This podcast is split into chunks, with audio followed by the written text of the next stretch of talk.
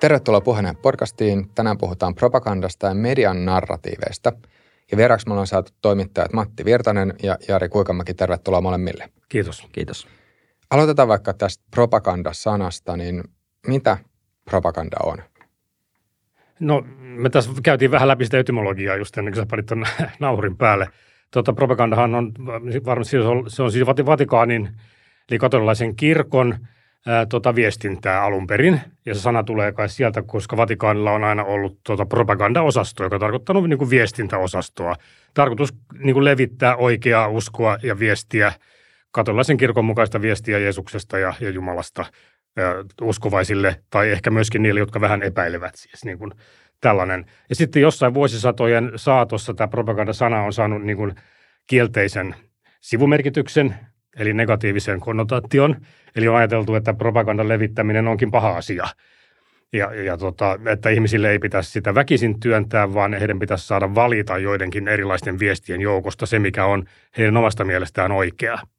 Joo, eli ajallisesti voidaan sanoa, että se on suurin piirtein siinä – ensimmäisen maailmansodan aikaan, kun sana propaganda alkoi tulla laajempaan käyttöön ja nämä negatiiviset konnotaatiot tavallaan tuli sit sitä kautta, että sitä propagandaa käytettiin sen vihollisen viestinnän kuvaamiseen ja sit sitä kautta vähän puolin ja toisin ja myös sit sodan jälkeen ehkä alettiin myös katsoa tarkemmin sitä, että – miten esimerkiksi länsimaat, vaikkapa Yhdysvallat, että miten he olivat ikään kuin propagoineet sitä sotaa Saksaa vastaan. Ja sitten niin kuin huomattiin, että tässä on tällaisia, ehkä ollut tällaisia manipulatiivisia piirteitä, että on vaikkapa valehdeltu jotain, mitä se vihollinen on väitetysti tehnyt. Ja sitten kävikin ilmi, että näin ei ollutkaan. Ja, ja, ja sitten se ehkä alkoi saada tällaisen negatiivisen sävyn. Eikö se ollut niin, että Yhdysvalloillakin oli tämmöinen propagandaministeriö jossain vaiheessa. Joo, ne tuotti paljon elokuvia, siis nimenomaan sodan aikana. Ihan piirretyistä lähtien eri ikä, ikäryhmille erilaisia anti, antifasistisia tai natsismin vastaisia elokuvia tehtiin ihan liuku hinnalta USAssa. Ja ne oli kaikki näitä sitten liittohallituksen rahoittamaa pitkälti. Ja Hollywood oli valjastettu tietysti sodan, sodan käyntiin. Näin, näin varmaan kaikki, kaikki maat toimivat sodan aikana – ei siellä nyt sitten varmaan enää kukaan jaksa nillittää sananvapaudesta ja piipittää jostain, että minut on känsilöity, jos on sota oikeasti. Ja tämä on nyt mielenkiintoinen tilanne, että kun katsotaan tuota Ukrainaa, niin, niin tota, meidän silmissä Ukrainan viestintä vaikuttaa edelleen aika vapaalta. Tuntuu siltä, että siellä ukrainalaiset yksittäiset sotilaat, ukrainalaiset kansalaisjärjestöt ja muut viestivät aika vapaasti – Siis tietysti se sanoma on tietysti Slava Ukrainia niin kuin isänmaan puolesta ja miehittäjiä vastaan, mutta se ei näytä niin kuin keskusjohtoiselta, kun taas Venäjän propaganda, sehän haisee keskusjohtoiselta. Sehän haisee niin kuin ylhäältä johdetulta kömpelöltä yritykseltä vastata tähän ukrainalaisten moniarvoiseen ja, ja tota, moderniin länsimaiseen viestintään, jossa osataan käyttää myöskin näitä modernia kanavia paljon paremmin kuin Venäjä. Esimerkkejä voidaan löytää vaikka kuinka paljon. Viimeksi tuli mieleen tämä tota, Kremlin liikkeelle laskema, laskema tota, tarina siitä, että Ukraina on valmistamassa likaisia pommeja. Ja sen todisteeksi sitten jaettiin jonkinlaisia kuvia, valokuvia, jotka paljastuivat, oli kymmenen vuoden takaisia kuvia Slovenian säteilyturvaviranomaisen varastoalueelta.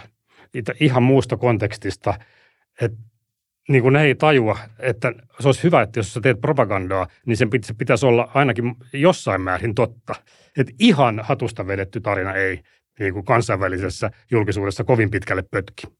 Niin kyllä hyvässä propagandassa on usein sellainen totuuden elementti ainakin mukana. Mutta voi olla tietenkin, että se Venäjän propaganda ei ole välttämättä meille edes suunnattua, eli se ehkä sen takia näyttää sitten meille vielä erityisen kömpelöltä. Niin mitä, mitä te sanoisitte, että mikä propagandan tavoite on? Mitä, mitä propagandalla tavoitellaan? Varmaan kaksi tavoitetta. Ensimmäinen on siis omien jo vakiintuneiden kannattajien niin kuin pitäminen. Eli, eli se lienee se helpompi osa propagandaa. Ja toinen, toinen on se, että yritetään horjuttaa vastapuolen narratiivia ja saada vastapuolella niin kuin epäröivät ihmiset kääntymään tämän meidän narratiivin puolelle. Et mä luulen, että jos pitäisi propagandasta kampanja suunnitella, niin mä ainakin ottaisin nämä kaksi eri, eri kohdeyleisöä huomioon erikseen. Että et molemmille ei, ei voi suunnata samanlaista viestiä. Koska sä voit olettaa, että ne omat kannattajat jo ennalta tietää sen, että minkä takia me olemme oikeassa. Me olemme hyviksiä ja noin on pahiksia. Että niille pitää vahvistaa sitä me hyvisviestiä. Ja sitten niille vastapuolen hoipertelijoille pitää niin kuin esittää viestiä, jossa on enemmän tämmöistä toisaalta toisaalta tämmöistä niin kuin, äh, vähän epävarmaa viestiä ja, ja harmaan vyöhykkeen sanomaa, jotta he niin kuin rohkaistuisivat kyseenalaistamaan omissa piireissään sitä, sitä heidän viestiä. Tässä on niin kuin selvästi kaksi erilaista taktiikkaa. Joo, mä tarkistin vähän tällaisen niin työmääritelmän propagandalle Edward Berneisiltä, joka oli PR-alan isä Yhdysvalloissa ja sattumalta myös Sigmund Freudin veljenpoika. Ja hän on kirjoittanut tästä aiheesta kirjan aikoinaan ja hän määrittelee propagandan näin, että kyseessä on massojen, organisoitujen tapojen tai tottumusten sekä mielipiteiden tietoista ja älykästä manipulaatiota – mutta tähän ei vielä vastaa siihen, mitä kysyit, eli että mi- mitä tarkoitusta varten se on. Mutta sitten tietenkin sehän voi olla mitä tahansa tarkoitusta varten. Että sehän voi olla vaikka, että riippuen mitä, mitä haluat, että ne massat sitten tekevät. Että jos he haluat, että he ostavat tietynlaisen auton, niin sitten se voi olla vaikka tietynlaista mainontaa siihen tarkoitukseen, tai että jos haluat, että he vaikka kannattavat tiettyä sotaa, niin se, että se riippuu ihan siitä kontekstista. Niin, onko mainonta propagandaa vai ei? No, mä, mä sanoisin, että se ei, ei, ei ole siihen, siihen rajaan asti, että jos mainonta on hyvien tapojen mukaista, niin se on kaikki keskeinen osa tätä meidän, meidän markkinataloutta. Että me ei voi kuvitellakaan, että se on sinänsä, sinänsä tuomittavaa.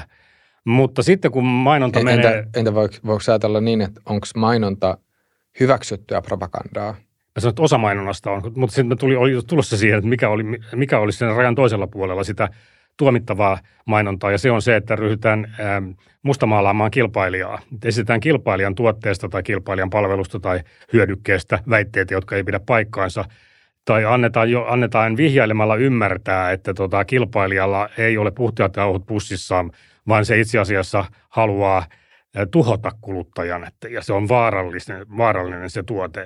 Ja tota, meidän tuotteemme on niin kuin hyvä ja turvallinen ja kaunis ja puhdas ja toinen on likainen, vaarallinen, paha. Tässä kai se menee mun mielestä, jos halutaan, jos halutaan tehdä tämmöinen ehkä yksinkertainen jaottelu taas. Ja sehän varmaan riippuu, että kuinka niin kuin laajan tai sosiologisen määritelmän sille propagandalle sitten haluaa antaa.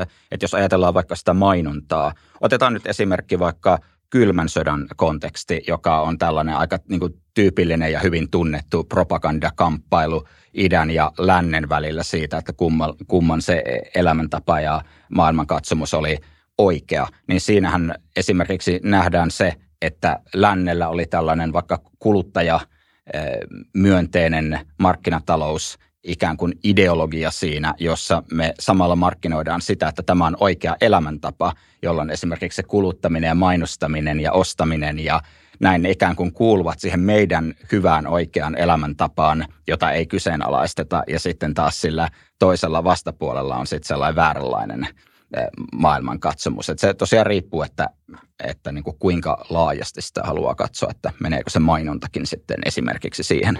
Joo, totta mielenkiintoista. Tietysti se hyväksyttävä mainonnan raja, sehän muuttuu kulttuurin myötä. Että ajan, ajan henki voi muuttua ahdasmielisemmäksi ää, tai, tai tota, miten se nyt sitten sanoisi, esimerkiksi, esimerkiksi että miten naista kuvataan mainonnassa, niin, niin tota, voi olla, että jollain vuosikymmenellä hyväksytään vähäpukeisen naisen esiintyminen maali, maalimainoksessa, ja sitten kymmenen vuotta myöhemmin se katsotaankin, että toi on ihan törkeää tota, niin kuin naisen hyväksikäyttöä. Että se muuttuu myöskin, ja että, mutta ehkä, ehkä meidän kannattaisi kuitenkin rajata tämä propagandasana vähän muualle kuin mainontaan, että, että kyllä propaganda yleensä yleensä niin kuin pyrkii ajamaan ideologioita, joko uskonnollisia tai poliittisia ideologioita. Et siinä, siinä, siinä tota, sen sanan niin kuin tarkka rajaaminen mun mielestä olisi paikallaan, että, että nyt ihan, ihan kaikki viestit ole propagandaa. Mm, ja tämähän on toisaalta niinkin, että usein se hyvän propagandan määritelmä on juuri se, että sitä ei huomata propagandaksi tai kutsuta propagandaksi, että se on vähän niin kuin plastiikkakirurgiaa, että e, jos se on oikein hyvin tehty, niin sitä ei edes huomata. Niin. Aivan. Voisiko jotenkin ajatella niin, että propaganda tyypillisesti, tai ainakin, että miten se mielletään, on semmoista, jota, jonka taustalla on jokin valtiollinen taho tai jokin valtiolliseen tahon verrattavissa oleva taho? No joo, ehdottomasti. Jos mä, jos mä jätän tämä kaupallinen viestintä pois tästä, niin silloin se automaattisesti menee niin. Mitä, mit, mitäpä muuta niin kuin valtiolliset toimijat mainostaisivat kuin oma ideologiaansa, omaa elämäntapaansa, omaa valtio, hallitusmuotoa tai tota, talousjärjestelmää. Että, että näiden aatteiden edistämisessä propaganda yleensä tulee aika nopeasti peliin, jos, jos, jos ollaan liikkeellä niin kuin, niin kuin massa, joukkotiedotuksessa – et siinä on tietty laatu, laadullinen ero verrattuna kaupalliseen viestintään, jossa, jossa tavoitteena on yksinkertaisesti vain lisätä myyntiä. Tämä, tota, tämä oli hyvä, Jari, mitä sanoit siitä, että, että tota, meidän, os, meidän puolen vie, propaganda on semmoinen, mitä me ei itse tiedosteta propagandaksi. Ja se on tietysti, tota, ää, nyt pitää esittää se kysymys, että onko, onko meitä manipuloitu nyt hyväksymään Ukrainan sotaponnistelut – ja, ja, ja, ja Naton laajeneminen ja USAn vaikutusvallan tunkeutuminen näiden valtavien asetoimitusten myötä itäiseen Eurooppaan. Ja, ja tota, et on, onko se propaganda, onko siellä taustalla jonkinlainen kampanja, jonka takia meitä on saatu uskomaan, että tämä on hyvä ja oikein ja me kannatamme sitä.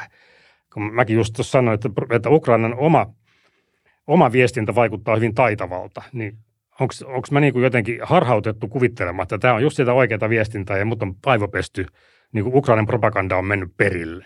Mä sit, tämän voi nähdä näin, tämän asian. Mä itse tietenkään en tätä hyväksy, mutta mä voisin kuvitella, että joku putinisti, putinisti pitää mua aivopestynä lännen klovnina. Ja tota, mun pitäisi nyt pystyä sitten todistamaan hänelle, että ei, ei kyllä mä oon oikeassa ja sä oot täysin väärässä. Erittäin hyvä esimerkki tästähän on tämä, tämä tota, informaatiosota tämän Nord Stream kaasuputken räjäytyksen ympärillä, kun se vallitseva narratiivi nyt on kaikissa maissa lännen puolella se, että ää, se oli niin monimutkainen operaatio, että sitä ei voinut tehdä mikään kansalaisjärjestö, eikä mikään sukeltaja-harrastajaryhmä, vaan se on, se on, se on niin kuin monimutkaisuudessaan väistämättä valtiollisen toimijan tekemä sabotaasi-isku. Ja sitten ruvetaan miettimään, että kenellä kaikilla valtiollisilla toimijoilla voisi olla intressi tehdä tällainen isku. Ja sitten päädytään tietynlaisen pallottelun jälkeen siihen, että Venäjällä. Ja jätetään pois helposti se, se toinen mahdollinen selitys, joka on se, että kyllähän USAllakin voisi olla intressi tuhota se putki, jotta, jotta läns, läntinen Eurooppa ei enää koskaan juuttuisi niin pahasti riippuvaiseksi Venäjän kaasusta, vaan ostaisi amerikkalaista LNGtä, nesteytettyä maakaasua. Eli tällainen motiivihan on ihan selvästi olemassa, mutta jostain syystä meidän mielipideilmasto on nyt niin, että me ei, saa, me ei oikeastaan saada ottaa tätä edes mukaan pohdintaan, koska silloinhan me ollaan tavallaan kuin Putinin puolella, kun me otetaan puheeksi se mahdollisuus, että CIAlla, joka hallitsee kyllä likaiset temput edelleenkin, vaikka esiintyy hyveellisenä, niin ettei, ettei sitä saisi ottaa edes puheeksi, niin se, se on, tämä on pikkasen huolestuttavaa. Et jos, jossain määrin niin tota, ää, pitäisi kuulla myös toista osapuolta silloinkin, kun toinen osapuoli on selvästi rikollinen. Et jotain mielenkiintoista keskustelua voitaisiin saada aikaiseksi siitä ja mä luulen, että tässä kaasuputken räjäyttäjää ei missään tapauksessa koskaan tulla löytämään 100 prosentin niin todennäköisyydellä, että kuka se, kuka se oli. Mutta missään tapauksessa niin mä en usko, että – mitään semmoista savuavaa asetta löytyy, ei siellä merenpohjassa mitään jalanjälkiä ole. Ja, ja, tota, ja, Itämeren, Itämeren tuota, aallot ovat huuhtoneet kaikki vähäisetkin todistusaineistot aikoja sitten jo taivaan tuuliin. Et, et, tota, ihan mahdottoman, mutta tämmöisenä älyllisenä harjoituksena, niin mä, mä kyllä niin kuin toivoisin, että pidetään esillä myöskin sitä, että, että CIA kykenee tuollaisiin operaatioihin ja että USAlla periaatteessa olisi ollut myöskin motiivi tehdä se. Mutta onko mä nyt putinisti? Mm, niin, no, Rami kysyi tuossa aikaisemmin sitä, että, että onko tässä ollut tällainen kampanja Ukrainan puolesta ikään kuin. Mä ainakin toivon, että on ollut. Että mä olisin hyvin pettynyt, että jos ei, jos ei, jos ei sellaista olisi organisoitu. Että, että kyllähän niin kuin sodassa se, se periaate on, että pitää organisoitua siihen toimintaan – tässä tapauksessa taistelun voittamiseen, että se ei ole mikään semmoinen filosofian oppitunti, vaan että sinne pitää saada ihan konkreettisesti asioita aikaiseksi ja ja Ukrainan eh, tavallaan se eh, kuitenkin se Ukrainan asia on ihan, se on hyvä asia, että siinä ollaan hyvän asian puolella. Että ei tavallaan, kaikessa ei tarvitse ottaa sellaista niin kuin kontrariaani näkemystä, että pitää olla ihan niin kuin vartavasten kontrariaani Eh, tai jotenkin eri mieltä valtavirran kanssa, että joskus se valtavirta on ihan oikeassa ja, ja se tavallaan, mitä, mistä media puhuu, niin, niin se on ihan asiaa. Ja tässä tapauksessa Ukrainan puolustustaistelu on sellainen. Sitten jos to, mennään tuohon Nord Streamiin, niin se mikä ainakin itseäni siinä, siinä keskustelussa on häirinyt, ei niinkään se, että mitä ihmiset ajattelevat siitä, vaan että miten he ajattelevat siitä että, että miten he eivät ajattele siitä.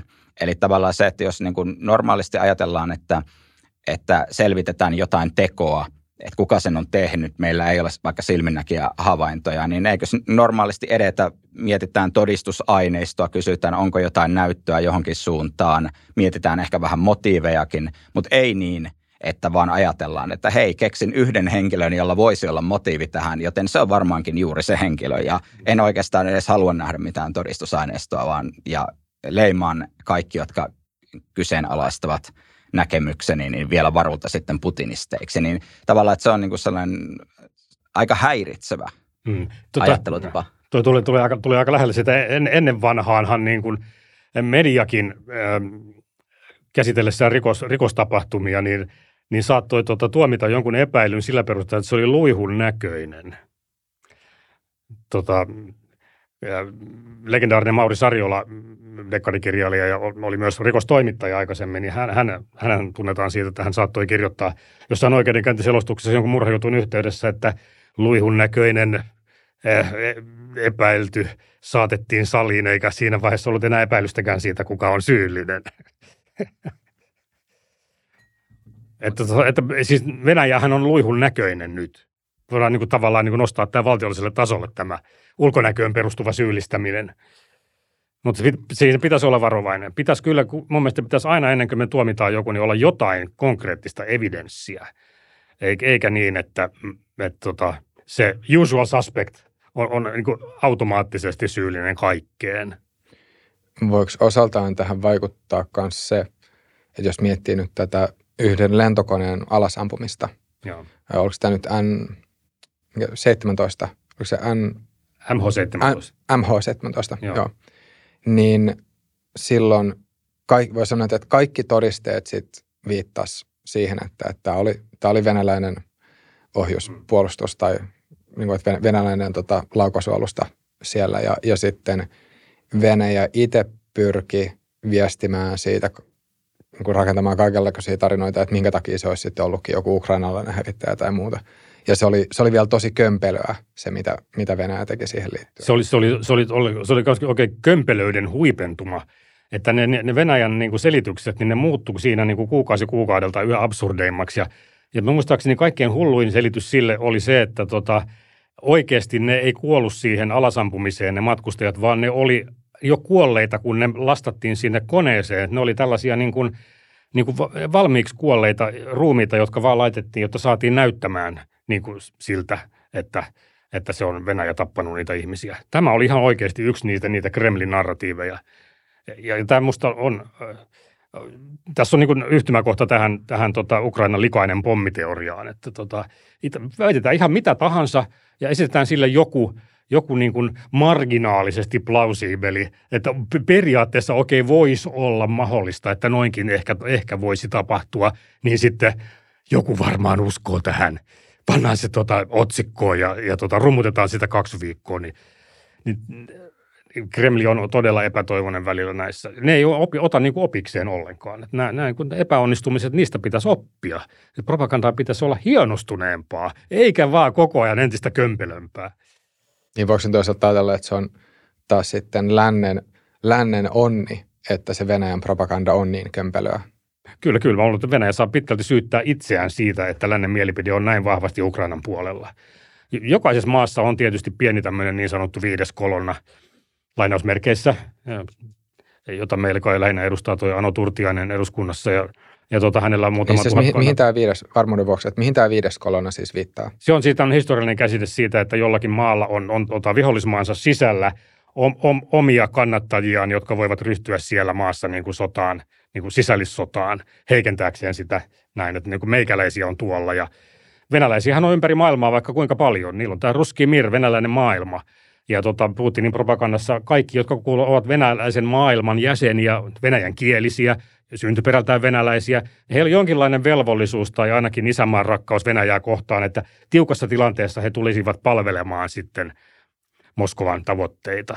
Et, et, tästä näkökulmasta äh, tämä viides kolonna teoria on ihan ok. Mä olin sattumalta just Saksassa käymässä tässä mennä viikolla ja tuli kysyttyä siellä saksalaisilta tahoilta, että pitääkö he tätä, tätä tota, saksan venäläistä vähemmistöä viidentenä kolonnana, niin kyllä se oli aika vahvasti se mielipide, että ei. Et, et niiden joukossa on muutama tuhat erittäin äänekästä putinistia, jotka pystyvät järjestämään mielen, näyttäviä mielenostuksia Berliinin keskustassa tarvittaessa. Ja, ja tota, tähän heillä on vapaus, koska Saksa on vapaa maa. Ja, tota, ja sille ei voi, voi mitään.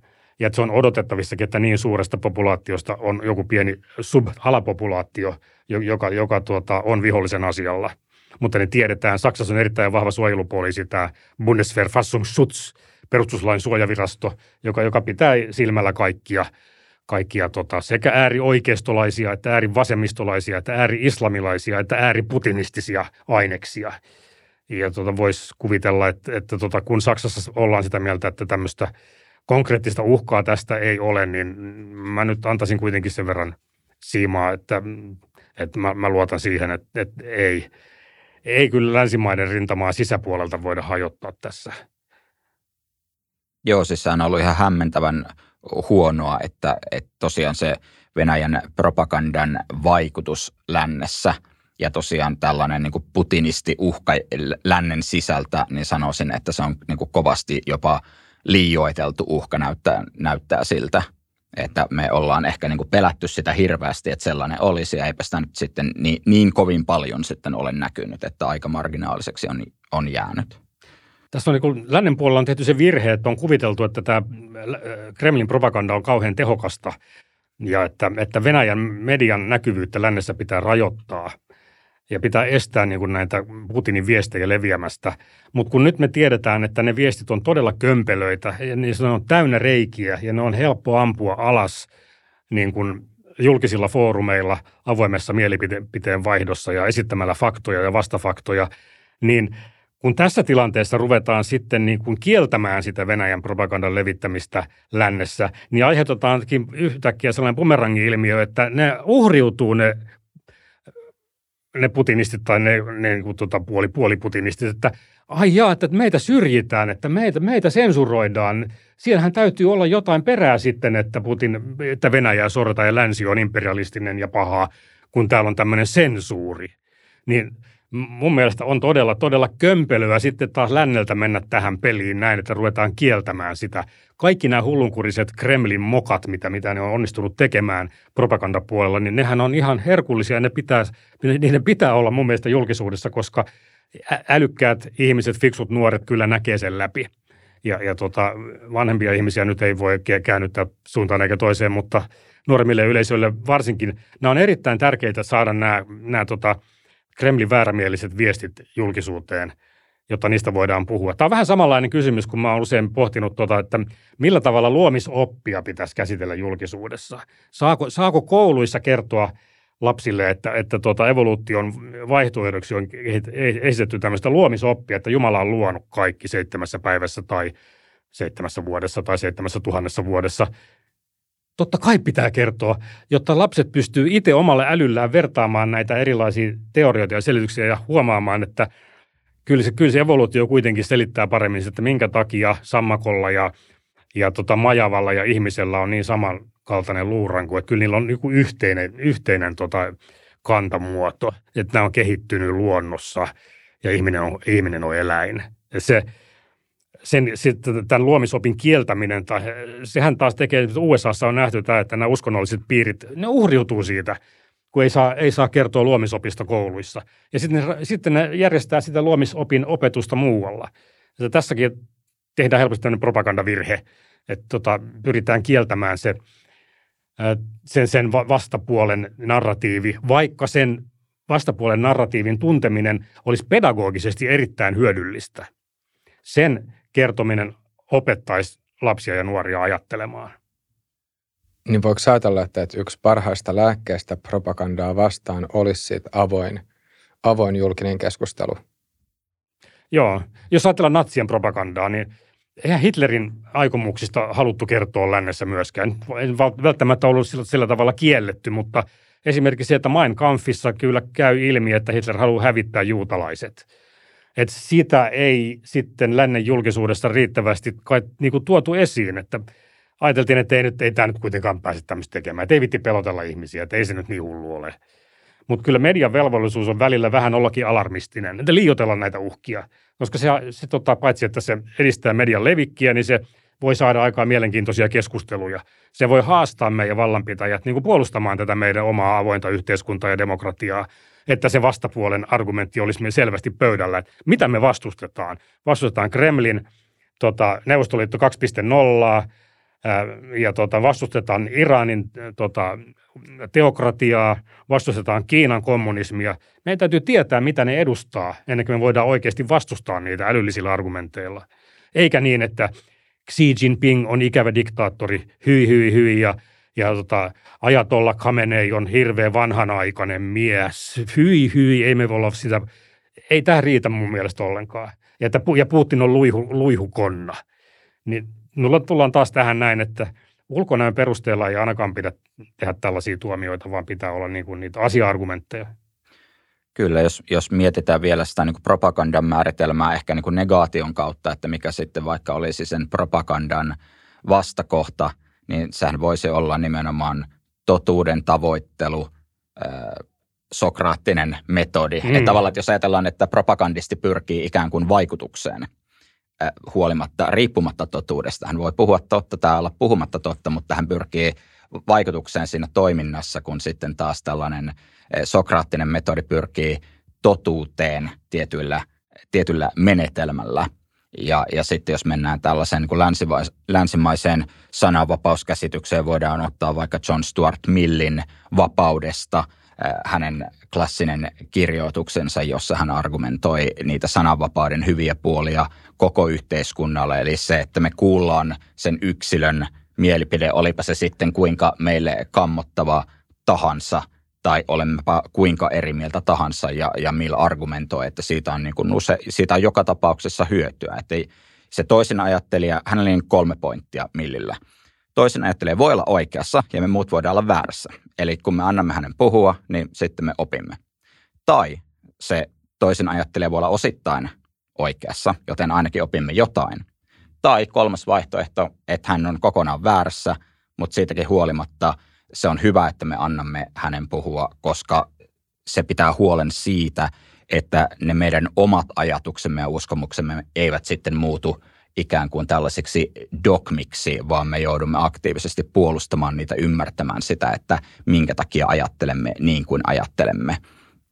Eli tavallaan katsoipa asiaa miten päin tahansa, niin, niin se on niin kuin hyvä, että annamme niiden Joo. erimielistenkin puhua.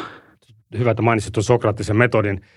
Sehän ei suoraan tähtää totuuden selvittämiseen ensimmäisellä kysymyksellä, vaan se on tavallaan eliminointimenetelmä, että kysytään jatkuvasti ärsyttävästi, että miksi.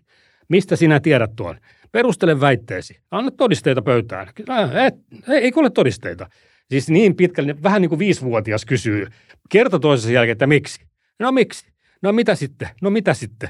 Että tämä on se, joka voi saada sen propagandan, huonon propagandan harjoittajan pois tolaltaan, että sä vaadit todisteita kerta toisensa jälkeen, vaikka, vaikka se vaikuttaa jankuttamiselta.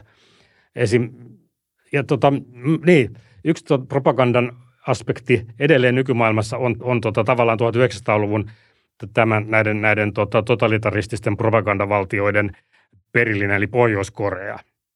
Nyt ei kukaan ole ehdottanut, että Pohjois-Korean propaganda pitäisi kieltää, että, että, että Pohjois-Korea ei saisi lähettää omia viestejään länteen. Ja, se on minusta hyvä esimerkki siitä, että se on, se on niin naurettavaa, että, että sen kieltäminen on aivan turhaa. Että se on pikemminkin niin, että se, se valtio – se on siirtynyt niin kuin tavallaan kuin viihteen puolelle. Et meidän yleisöissä ei enää ole sellaista pientäkään vähemmistöä, joka niin kuin alkaisi uskoa siihen. Ja mun mielestä pitäisi pitäisi niin kuin muistaa se, että, että se jos, jossain kohtaa se, se kieltäminen muuttuu täysin, täysin niin kuin tarpeettomaksi. Eli, eli ei, ei tarvitse edes esittää mitään vastaväitteitä. Ei tarvitse muuta kuin näyttää se Pohjois-Korean uutisten lukijan naama, kun se kiljuu siellä. Niin kaikki heti tajuaa, että ei tässä voi olla päätä eikä häntä. Että eihän normaali ihminen tuolla tavalla kilju. Mitä te veikkaatte, kuinka paljon Venäjän ja Pohjois-Korean propaganda on suunnattu ulkomaille ja kuinka paljon se on suunnattu sitten taas nimenomaan vaan sisälle päin? No Pohjois-Korean propaganda varmaan on suunnattu sisälle päin. Kyllä ne varmaan siellä tietää itsekin, että ei tämä, ei tämä kyllä lännessä mene, mene läpi.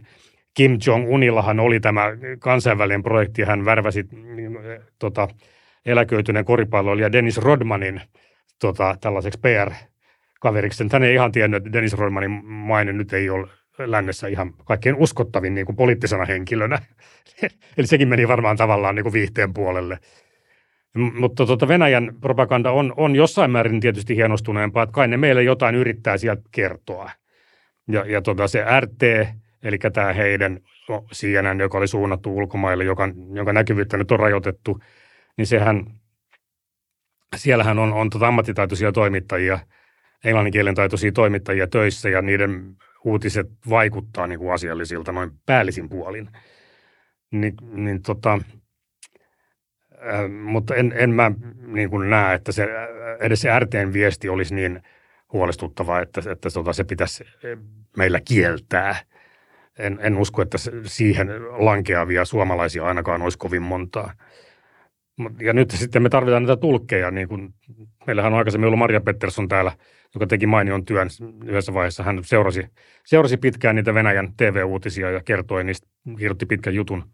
Tämmöistä tarvitaan. Ja tuollahan on tota, Twitterissä on tämä Julia Davis, joka ylläpitää sitä Russian Media Monitor-tiliä, jossa he seuraa jatkuvasti Venäjän näitä uutislähetyksiä, jotka on kylläkin niin kuin kotimaan yleisölle tarkoitettuja. Tämä Rossia-kanavan ja, ja Piervi-kanalin ne keskusteluohjelmat, joissa, joissa haukutaan koko ajan ukrainalaisia natseiksi ja, ja, lapsiin sekaantujiksi ja satanisteiksi. Ja, ja tota, niin se se on erittäin tota, mun mielestä pedagogisesti hyödyllistä meille tietää, mitä siellä puhutaan. Tähän voisi ehkä vielä lisätä vielä tuosta Venäjästä, että jos otetaan nyt esimerkiksi vaikka Vladimir Putinin puheet, jota hän on nyt tässä sodan aikana pitänyt, niin se, että onko ne suunnattu Venäjälle vai esimerkiksi meille on vielä kolmaskin mahdollisuus. Ne on mahdollisesti suunnattu muulle maailmalle, esimerkiksi Euroopan ulkopuolella, Afrikan maille Etelä-Amerikan maille, Kiinalle ja niin edelleen. Että tavallaan se, että jos vaikka Putin puhuu tätä viestiä siitä, että meidän pitää haastaa Yhdysvaltain hegemoninen maailmanjärjestys ja että Yhdysvaltoihin eivät tai länteen eivät päde samat säännöt kuin meihin muihin, niin me ei varmaan Euroopassa kauheasti hetkauteta korviamme tälle, mutta maailmassa on aika monta muuta maata – joihin tuon tyyppinen viesti saattaa hyvinkin upota ja siinä saattaa olla, niin kuin aikaisemminkin sanoin, että niin kuin usein propagandassa on tietty niin kuin totuuden siemen siellä joukossa, niin, niin saattaa olla esimerkiksi sellaisia vaikkapa historiallisia vääryyksiä, jo, joista monissa maissa koetaan katkeruutta esimerkiksi Yhdysvaltoja kohtaan. Ja sitten kun Putin antaa tällaisen viestin, niin se saattaa todella, että no kyllähän tämä kuulostaa ihan järkevältä. Mitä sä luulet, että mitkä, mitkä ne asiat, mistä sitten koettaisiin katkeruutta Yhdysvaltoja kohtaan olisi? Jotain semmoisia konkreettisia esimerkkejä. No jos ajatellaan ihan näitä, joita niin kuin Putin on jopa itsekin sanonut näissä puheissaan luetellut kaikkia näitä niin kuin lännen syntilistoja, sanotaan toisesta maailmansodasta lähtien ja sen jälkeen, niin tosiaan siis se on ihan totta, että kyllähän länsi on käyttäytynyt aggressiivisesti kylmän sodan aikana. Että se on aika pitkä lista, jos aletaan katsoa, että vaikka monessako sodassa vaikkapa Yhdysvallat on mm. ollut toisen maailmansodan jälkeen, monessako vaalivaikuttamisessa, monessako vallankaappauksessa, niin se on todella, puhutaan kymmenistä ja kymmenistä maista. Ja tavallaan se, että me nyt ikään kuin vaan sivuutetaan kaikki tämä ikään kuin sellaisena, että tämä on nyt jotenkin epäsopiva keskustelun aihe, koska se ei nyt sovi meidän historialliseen hetkeemme, niin tavallaan me voidaan se ehkä sivuuttaa, mutta on varmasti monia maita, joissa se, sitä ei todellakaan sivuuteta, koska heillä on henkilökohtainen kokemus siitä.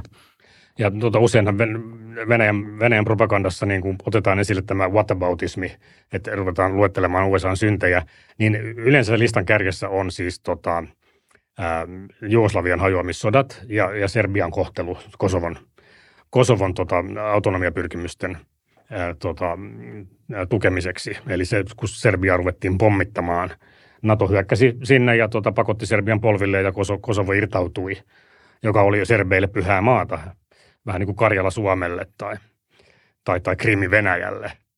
Ja se väkivalloin pakotettiin irtautumaan se äiti Serbiasta, tämä Kosovo, tämä pyhä vanha maakunta. Ja, se on, ja kun Serbia on Venäjän hengenheimolainen, niin Venäjä muistaa sen aina päällimmäisen, että länsikin on hajottanut meidän ortodoksista maailmaa, niin me voimme hajottaa nyt sitten vähän Ukrainaa. Tämä on se yleisimmin esillä oleva esimerkki, mutta kaikki nämä muutkin, siis sodat, mitä USA on, on käynyt. Ja, ja tota, Lähi-idässähän on monia maita, joissa USA ei ole käynyt avointa sotaa, mutta on vaikuttanut niin kuin valtasuhteisiin, lietsonut vallankaappauksia, näitä niin sanottuja regime change operations, mitä CIA on tehnyt, yritetään saada jonkun maan hallitus kaatumaan ja tilalle amerikkalaismielinen johto. Venezuela hyvä esimerkki. Siellä on edelleenkin käytännössä kaksi, kaksi tota hallintoa – toinen on länsimielinen ja toinen on, on tota venäjämielinen. Ja, ja sitten Syyria on hyvä esimerkki. Mutta näitä, näitä, on, näitä on paljon ja, ja, ja on ihan turha kiistää, mä palaan tähän vielä, että CIA pystyy edelleen tekemään likaisia temppuja, niin kuin heillä on ollut tota, maailman sivu. Tuoreimpia oli nämä Obama, Obama, Obaman aikanahan USA kävi koko ajan jonkinlaista tällaista tota, niin kuin – peiteltyä matalin intensiteetin sotaa kaikkia vihollisia vastaan Lähi-idässä, kun he jahtasivat näitä al ja, ja Taliban terroristeja ja muita, muita jihadisteja, niin, niin tota CIA ähm, tilasi näitä drone, drone-iskuja vähän sinne ja tänne, joidenkin laskujen mukaan jopa seitsemässä eri maassa, niin USAn, USAn tuota ohjusjoukot kävi pommittamassa, pommittamassa näitä, näitä tota, ekstremistejä – ilman, että oli mitään sodanjulistusta. Niin kyllähän tämmöinen, kun se tiedetään, niin se aiheuttaa katkeruutta. Joo, ja toi, toi on hyvä mainitsit tuon whataboutismin tuossa, ja tavallaan kyllähän sitä pitää niin kuin kontekstualisoida sitä, vaikka Yhdysvaltojen toimintaa tai CIAnkin toimintaa, jos katsoo sitä vaikka 1900-luvun historiaa, että meillä oli siinä kolme tällaista isoa ideologiaa, kommunismi, fasismi tai natsismi ja sitten tämä lännen kai sitä kutsutaan liberaalidemokratiaksi Joo. nykyisin, nämä niin kuin kolme blokkia ja niistä sitten tavallaan käytiin sitä pudotuspeliä, joka oli ikään kuin tällaista totaalista sotaa. To, toinen maailmansota oli ikään kuin, että koko väestö on mobilisoitunut. Me olemme ikään kuin kaikki sotilaita, olemme kaikki joko siellä oikealla rintamalla tai kotirintamalla – Marshall McLuhan mediateoreetikko taisi todeta, että kolmas maailmansota tulee olemaan tällaista guerilla-informaatiosotaa, jossa me kaikki olemme sotilaita. Ja jossain määrin tämä niin pitää paikkansa, jos katsotaan läpi kylmän niin, sodan, joo. kaikkia näitä operaatioita, vaikkapa sitä Seijan vaalivaikuttamista tai muuta, jota he tekivät esimerkiksi Suomessakin. niin että et tavallaan siinä on se historiallinen konteksti ja ja kun tullaan siihen whataboutismiin, niin on niin kuin hyvä tietenkin muistaa, että jälleen kerran eh, se länsi, se, niin kuin vaikka se CIA nyt tässä, he olivat sinänsä ihan mielestäni oikealla tehtävällä. Että jos mun pitää valita, että valitsenko mä kommunismin vai valitsenko mä lännen, joka tekee joskus jotain välttämättömiä likaisia temppuja – Eh, koska he ovat tällaisessa kamppailussa, niin okei, kyllä mä joka kerta valitsen sen lännen. Mutta se on ihan hyvä, että meillä on kuitenkin, niin kuin, se on myös lännen vahvuus, että meillä on kykyä itsereflektioon ja itsekritiikkiin ja, ja totuuden tavoitteluun siitä, niin, että mitä me ollaan oikeasti tehty.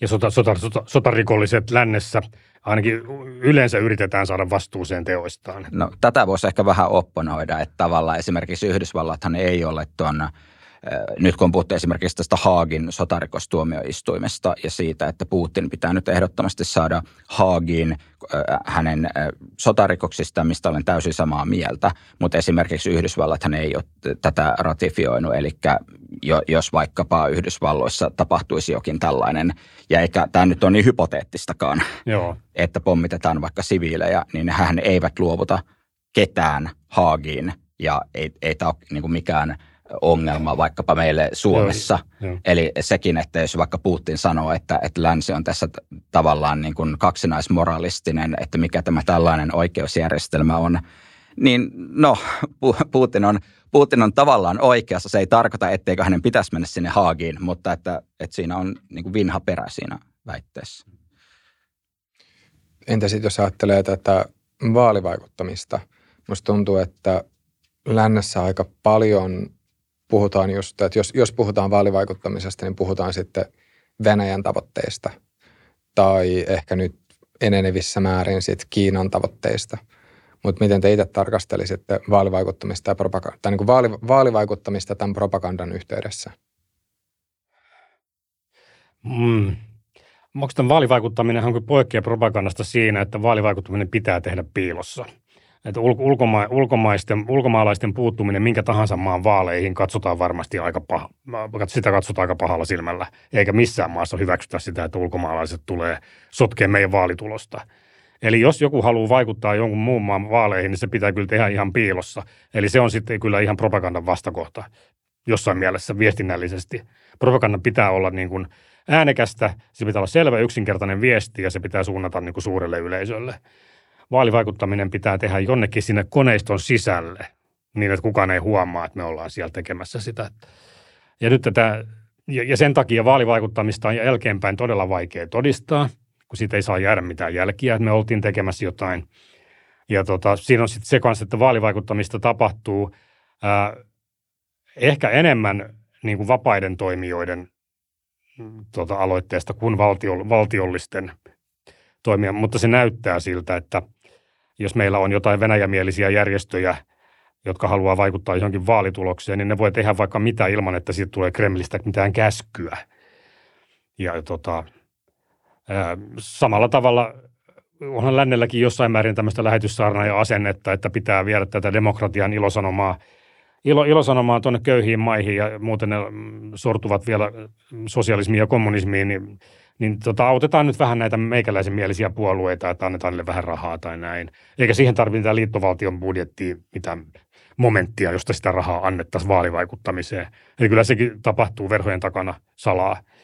Kyllä, ja t- tässä varmaan tämä keskusteluhan on käynyt nyt hyvin vilkkaana tästä vaalivaikuttamisesta lännessä, sanotaan ehkä tuolta 2015 eteenpäin. Oli Brexit, sitten tapahtui Trumpin valinta 2016. Mä sanoisin, että tässä keskustelussa on myös tietty sellainen sisäpoliittinen motivaatio, että minkä takia sitä nyt käydään. Että, että puhutaan esimerkiksi siitä, että Venäjä pyrkii vaikuttamaan lännen vaaleihin, mikä on varmaankin ihan totta – ja mitä Venäjä varmaankin ja sitä ennen jo Neuvostoliitto on tehnyt koko historiansa ajan samalla tavoin, niin kuin länsi on pyrkinyt jälleen kerran siinä kylmän sodan kontekstissa tekemään sitä samaa itsekin. Mä väittäisin kuitenkin, että sitä on nimenomaan sisäpoliittisista syistä valtavasti liioiteltu, että mikä se esimerkiksi Venäjän vaalivaikuttamisen onnistuminen on ollut vaikkapa näissä lännen vaaleissa. Eli, eli siinä on sellaisia niin kuin McCarthyismin piirteitä, että me ikään kuin luodaan käsitys tällaisesta ikään kuin valtion sisäisestä vihollisesta, joka on salaisessa liitossa ulkoisen vihollisen kanssa – Eli se oli 50-luvulla se oli niin kuin, että kommunistit valtaavat ja he ovat, mm. he ovat neuvost- Joo, Moskovasta tulee käskyjä.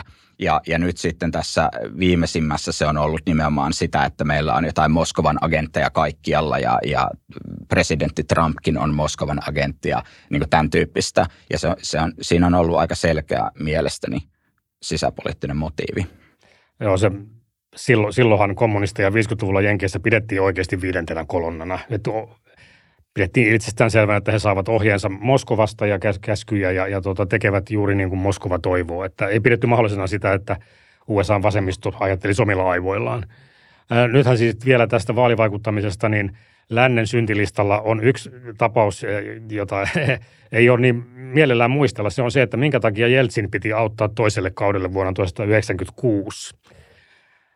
Jeltsin oli siinä vaiheessa jo niin kuin kävelevä, kävelevä ihmisraunio ja alkoholisoitunut pahasti, mutta kun ei nämä hänen ilmeisesti seuraajansa ei päässyt yksimielisyyteen siitä, kuka olisi paras haastaja, niin, niin tota, sitten kerättiin rahaa ja, ja länsi, lännestä tuli käsittääkseni tässä jotain CIA-vaalirahaa tai jotain, jolla, jolla autettiin Jeltsin toiselle kaudelle, josta tuli sitten ihan katastrofi ja se päättyi siihen, että Putin tulikin seuraajaksi, eikä kukaan näistä uudistajista, joka olisi ollut silloin viisi vuotta aikaisemmin mahdollisesti Jeltsinin seuraaja. Eli kannattiko mennä sotkemaan sitä Venäjän sisäistä vaalikuviota? Ei, ei välttämättä. Ja tota, nämä CIA-vaalirahat, Suomessahan on hyvä, hyvin, hyvin tota dokumentoitu tota viime vuosisadalla tapahtunut amerikkalainen vaalivaikuttaminen, että tätä rahaa tuli ovista ja ikkunoista sekä idästä että länne, län, lännestä, Suomen, jotta Suomen tota asema, geopoliittinen asema pysyisi rahoittajalle suotuisana. Mm tässä ei ei ole epäilystäkään, että tota, nämä temput osataan molemmilla puolilla Atlanttia. Voiko ajatella niin, että propagandassa jossain määrin on kysymys kil- mediassa, tai jos, jos ajattelee vielä propagandaa median kontekstissa, niin siinä on kysymys tämmöisistä kilpailevista narratiiveista.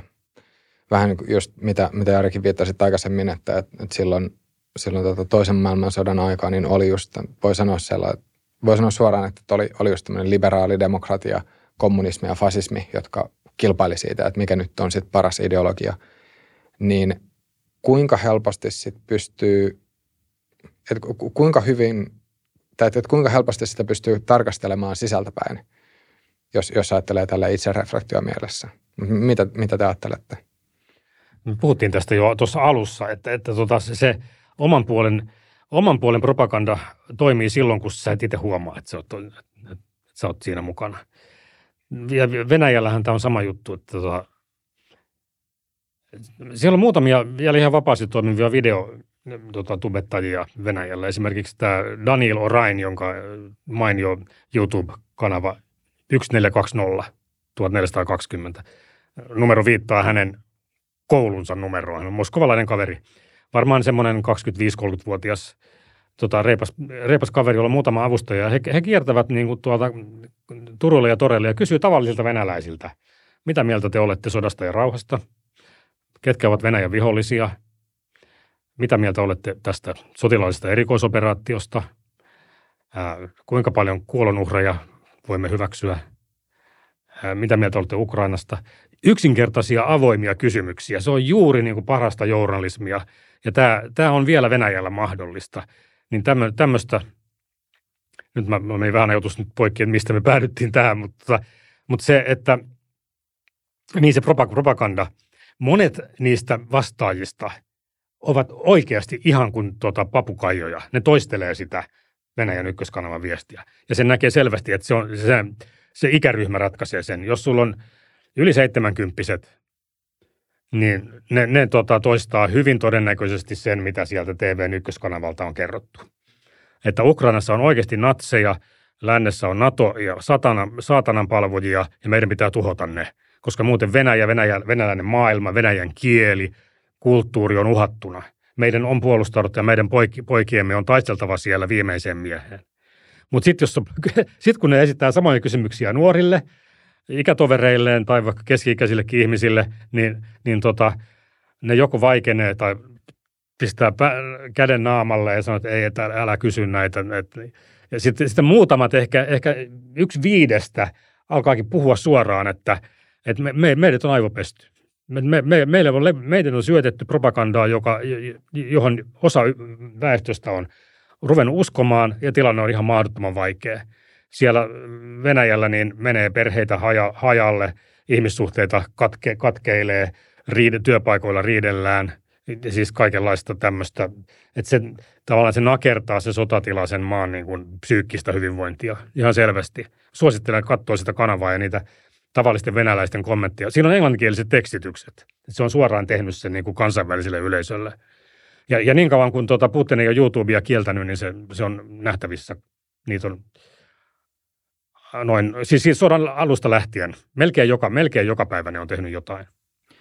Niin, siis kys, kysyit sitä, että onko, onko propaganda ikään kuin tällaisia kilpailevia narratiiveja. Että jos ajatellaan tosiaan, niin kuin, jos miettää sitä työmääritelmää tavallaan, että propaganda on äh, manipulaatiota, niin, niin kai se on niin kuin monellakin tavalla, se ei ole ainoastaan narratiiveja, se voi olla myös vaikkapa, että mihin sun huomio keskittyy tai ei keskity, mitä tunnetiloja sulla on, ootko sä niin kuin vihainen vaikka jostain, niin kuin nykyään sosiaalisessa mediassa ollaan aina vihaisia jostain ja sitten sitä kanavoidaan aina johonkin, niin tavallaan voidaan kysyä, että kuinka paljon se on sattumaa ja kuinka paljon se on ikään kuin tällaista niin kuin manipulaatiota, jota tehdään tarkoituksella, että meillä on nyt joku viikon aihe, josta olemme nyt vihaisia tai johon nyt kiinnitämme huomiota. Se on tällaista niin kuin massa, massapsykologiaa. Kahden minuutin viha. Ju, juuri niin Orwellin, Orwellin kahden minuutin viha ja se on myös tavallaan ehkä jonkinlaista tällaista niin kuin yksilön autonomian kamppailua sitä ikään kuin järjestelmää hmm. vastaan tai sitä spontaania järjestystä vastaan, jossa me elämme, oli se sitten vaikka se Twitter-fiidi tai, tai mikä tahansa. Että kyllä se on niin kuin hyvä olla, niin kuin yrittää ainakin kiinnittää huomiota siihen, että no oikeastaan, että miksi olenkaan tästä asiasta tätä mieltä ja miksi tämä asia on minulle nyt näin tärkeä ja miksi viikon päästä unohdan sen ja sitten tulee se uusi asia. Että näitä esimerkkejä tietenkin voitaisiin Joo. keksiä. Tämäkin, tämäkin, tämäkin voisi tavallaan luonnehtia jonkinlaiseksi propagandaksi, että meillä niin sanottu valtamedia tai isot, isot tiedotusvälineet – ne dominoi tätä, tätä niin kuin yhteiskunnallisen keskustelun kenttää nosta, pitämällä tiettyjä ai, puheenaiheita aina ajankohtaisina yhdessä. Huomaamatta varmasti ei siinä ole mitään pahaa tarkoitusta. Mä tiedän sen hyvin, kun mä olen itse ollut tekemässä sitä. Esimerkiksi A-studiota tehtiin, tehtiin silloin mun aikana ainakin niin, että aina maanantaisin päätettiin jo mikä on tämän viikon aihe. Ja sitten joka illan ajankohtaisohjelma tavalla tai toisella käsitteli sitä samaa aihetta. Ja sitten seuraavalla viikolla oli joku toinen aihe. Ja usein se, se aihe niin kuin – sitten se oli niin kuin joku, mitä Hesari oli nostanut, tai oli muuten noussut niin kuin, tuolta kansainvälisistä tietotoimistoilta tai isoista, isoista kansainvälisistä lehdistä tai medioista. Sillä tavalla siis tämä valtame, oli, oli, oli olemassa oikeasti niin kuin tietynlainen valtamedian kaikukammio. Mä en pidä sitä sinänsä pahana, että valtamedia tekee niin kuin tekee, mutta tota, kannattaa muistaa, että, että tota, kun puhutaan, kun kaikki puhuu yhdestä asiasta, niin samalla jää puhumatta jostain muusta – ja se voi olla paljon vaarallisempaa se, että, että, että jotain, jää, jotain jää mainitsematta tai jää, jää kertomatta, unohdetaan jotain tiettyjä aiheita, koska tänään on tämän päivän aihe. Eli nyt puhutaan pandemiasta, nyt puhutaan Ukrainan sodasta, nyt puhutaan inflaatiosta, ja sitten kaikki on tällä viikolla huolissaan inflaatiosta, ensi viikolla ollaan huolissaan sitten, sitten vaikka siitä, että, että tota, riittääkö joulukinkut. Että aina on joku tämmöinen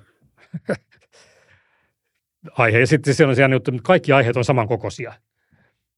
Minusta olisi tavallaan tosi mielenkiintoista myös just pohtia sitä, että mitkä on niitä, mitkä on niitä semmoisia narratiiveja lännen sisällä, jotka me jossain määrin otetaan otettuina. Ja siis mä voisin kuvitella, että, että, että jos miettii vaikka tämmöistä liberaalia demokratiaa, niin tietyllä tavalla se on semmoinen, ja kyllä nyt itsekin kannattaa sitä. Siis voi sanoa ihan, että, että riippumatta siitä, että, että onko se nyt jostain ulkopuolelta tullut sitten – omien kormien väliin vai ei, niin kyllä se on se, mitä voi sanoa, että mitä, mitä itse kannattaa. Samanaikaisesti mun se on, se on kyllä tosi mielenkiintoista pohtia sitä, että mitkä, mitkä on niitä semmoisia semmoisia tota, ajatuksia, joita lännessä ihan hirveästi ei kyseenalaisteta tai jotka, joita pidetään silleen suht, suht itsestäänselvyyksinä. Kyllä, ja varmaan vielä tuohon voi niin jatkaa myös sitä, että tavallaan ne, että jos lähtee kyseenalaistamaan jotain näitä tällaisia itsestäänselvyyksiä, niin sitten herää vähän se niin kuin jatkokysymys, että no mitä sitten? Että tavallaan, että onko sillä sun mielipiteelläsi tavallaan eh, mitään väliä, eh, tai että pystyykö sillä muuttamaan mitään. Se on myös niin kuin yksi iso kysymys, että jotkut, jotkut kyynikot Joo. tavallaan niin kuin sanovat sitä, että jos mielipiteelläsi olisi väliä, niin sinun ei annettaisi sanoa sitä. Ja tässä on ehkä niin kuin jokin jokin perä myös siinä, että, että niin kuin missä määrin mm, tavallaan yksilö voi toimia niillä mielipiteillä, että mitä hyötyä siitä on. Että jos minä nyt väittäisin vaikka, että CIA on, on, on räjähtänyt Nord Streamin, mitä siis en todellakaan tiedä, niin tavallaan, että mitä hyötyä siitä olisi minulla. Tämä, joo. Tässä sama, sama, pätee, sama pätee kaikkiin muihinkin tällaisiin yleisesti hyväksyttyihin asioihin, että voi olla yksilöitä, joilla on pakonomainen tarve, tarve tai ihan piruuttaan haluavat haastaa sitä yleistä totuutta. No mulla itsellä on ollut tämä vähän, että mä haluan haastaa tätä ilmastopoliittista ja ilmastotieteellistä keskustelua. Ja ei siitä mulla ollut mitään hyötyä. Mä sanoin enemmänkin siitä niin kuin vihamiehiä ja harmia itselleni. Mutta jotenkin se on ollut mulle sellainen, että mä koen olevani hengissä, kun mulla on vähän erilainen mielipide tästä asiasta. Ja, ja sitten tota, ää, toinen vaihtoehto oli se, että, että tota, tietoisesti valitsisikin, että mä oon samaa mieltä kaik, kaikkien kanssa, niin kuin, tai kaikissa asioissa sen enemmistön kanssa samaa mieltä. Että mä en halua keikuttaa venettä yhtään missään asiassa, koska sitten mun oma elämäni on helpompaa kun on todennäköisempää, että mä olen kaikkien kanssa samaa mieltä, joka tarkoittaa, että kaikki ihmiset on minun mielestäni miellyttäviä, kun ne on samaa mieltä kuin minä, ja minä olen heidän mielestään miellyttävä, koska mä olen samaa mieltä kuin he. Sitten tuossa on varmaan myös se, että jos sitten kysyy tiettyjä kysymyksiä, niin muut ihmiset, ja musta tuntuu, että tämä on periaatteessa ihan ymmärrettävääkin, niin muut ihmiset sitten saattaa vähän alkaa itse miettimään, että, okei, että miksi, miksi sä kysyt tätä, tai miksi sä haastat, mikä... Niin motiivi, motiivi mikä kyseenalaistetaan. Motiivi, niin, mikä sun motiivi on, että jos, jos esimerkiksi silleen lähtisi tekemään, tai jos lähtisi miettimään silleen niin tätä liberaalidemokratiaa, että onko tämä hyvä asia, niin sitten on se, että mitä, että etkö sä, niin. et, etkö sä niin kuin tykkää tästä, tai että et siis se tämmöinen niin kuin sokraattisen menetelmän äh, soveltaminen tietyssä mielessä ihan semmoisiin, voisiko sanoa tosi yhteiskunnallisessa mielessä fundament, tai siis tämmöisiin niin kuin perusteisiin, semmoisiin niin kuin ihan, ihan niihin fundamentteihin, niin sitten saatetaan, saatetaan jotenkin tulkita silleen, että okei, että, että nyt, nyt haluatko siis jotain muuta, mikä ei välttämättä no. siis pidä paikkaansa. Että, voi, niin kuin, että kyllä mun mielestä on ihan mahdollista, mahdollista se, että, että Mä en tiedä sitten, että onko se kyseenalaistamista, mutta ainakin on mahdollista silleen niin kysyä asioista ihan sillä ilman, että ajattelisi, että niitä, niitä välttämättä pitäisi muuttaa. Hmm. Tässä on tota, jos ajatellaan, ajatellaan Kremlin näkökulmasta tätä lännen niin kuin mielipideilmastoa ja läntistä hegemoniaa, niin, niin hehän ovat nimenomaan tarttuneet tähän liberalismiin. Ja, ja tota, siitä lähtee sitten tällainen portaikko alaspäin, jossa, jossa Kremlistä päin katsotaan, että länsi vajoaa jonnekin länsimaiden perikotoon. Et siellä on sitten homot, siellä on transut, siellä on näitä rotumellakoita ja siellä on kaikenlaista äärifeminismiä ja ja tota, muuta, joka ei ole meidän venäläisten kristillisten arvojen mukaista. Että länsi on luisumassa jonkinlaiseen hulluuteen. Ja tätähän Putin osaa käyttää hyväksi. Että tässä tavallaan Kremlillä on jonkinlainen valttikortti peräti. Ja, ja mä oon huomannut tämän saman Unkarissa, joka on mulle rakas maa. Olemme siellä vaimon kanssa usein lomailleet. Ja, ja tota, Unkarissa on, vaikka Unkari on myöskin NATO-maa, ovat hyvin tota, venäläisvastaisia – mutta energiariippuvuudesta johtuen osittain ovat ajautuneet Putinin leiriin. He jakavat tämän saman konservatiivisen arvomaailman, että mies ja nainen, avioliitto on pyhä ja lapsia tehdään, tehdään perheessä ja, ja ei mitään turhaa homostelua. No, Unkarissa ei ole selvää tämmöistä homofobiaa niin kuin, niin kuin Venäjällä, että, että homojen ei kannata mennä, mennä tota siis julkisesti, julkisille paikoille niin, että huomaisi sitä unkarilaiset on kuitenkin sillä kuitenkin länsimaisia, mutta se Orbanin, Orbanin taktiikka on ollut käyttää tätä hyväksi ja se toimii kansan syvissä riveissä. Olisiko tähän loppuun vielä jotain semmoista lyhyttä yhteenvetoa kummaltakin vielä tiivistystä nyt sitten tästä keskustelusta? Mikä on propagandalle paras vastalääke? Sano sä. niin, siis ehkä, ehkä tosiaan se, että, että niin kuin se, niin kuin mitä tuossa Matti aikaisemmin puhui siitä vaikka, että mitä, miten niin kuin Putin hyökkää länttä kohtaan, niin tavallaan se, että mun mielestä se on lännen, lännen vahvuus on nimenomaan lännen itsekriittisyys. Meidän pitää pystyä, niin kuin, meidän pitää katsoa se sillä tavalla, että me ei lähdetä siitä, että me lähdetään sulkemaan jotain keskustelua, koska se on jotain vaarallista keskustelua tai kieltämään joku mielipide, koska mm. me ei pidetä siitä. Tai että joku kysyy jotain, niin me kysymme heti, että no mikä on motiivisi, että kysyit tätä vaan, vaan nimenomaan, että lähdetään niistä sen niin kuin läntisen yhteiskunnan vahvuuksista kuitenkin pitäen mielessä se, että nämä propagandatekniikat, ne toimii myös meihin itseemme ja että niin kuin pidetään, pidetään myös se vaihtoehto mielessä, että se ei ole ainoastaan se venäläinen, johon ne uppoavat. Joo, ehkä me, kun me eletään tätä sosiaalisen median aikokautta, niin Marshall McLuhan ei, ei ilmeisesti tota, ehtinyt näkemään somen nousua. En muista milloin hän kuoli, mutta joka tapauksessa niin kyllähän tämä, niin tämä ajatusten vaihdon, vaihdon markkinat on somen ansiosta nyt aivan toisella tasolla kuin ikinä ihmiskunnan historiassa. Ja tota, parhaimmillaan kyllä sosiaalinen media ö, tarjoaa täm, tämmöisen hyvän foorumin sokraattiselle keskustelulle. Että, että siellä ainakin voi haastaa paitsi muiden, niin myöskin omia, omia mielipiteitään. Ja, ja on tosi, tosi sääli, jos ihmiset ei uskalla harjoittaa itsekritiikkiä, eikä uskalla myöntää virheitään, eikä uskalla kyseenalaistaa omia ennakko-oletuksiaan maailman menosta ja muiden ihmisten motiiveista. Aina pitäisi olla valmis kyselemään sitä miksi-kysymystä, sitä viisivuotiaan kysymystä, ja, ja myöskin suhtautumaan niin kuin itseensä ja omiin ajatuksiinsa tietyllä kriittisyydellä. Että ei se, ei se tota, ei, ei se ole mitenkään vaarallista, ei siitä, ei siitä saa mitään kuppaa, että epäilee omia ajatuksia. Yes, mutta hyvä. Hei Matti ja Jari, oikein paljon kiitoksia teille molemmille. Ja kiitos kaikille katsojille ja kuulijoille. Jos tykkäsitte jaksosta, pistäkää peukkuun ja tulkaa ihmeessä tuben puolelle, tuben puolelle laittamaan kommenttia. Ja me kuulen ja nähdään taas ensi jaksossa.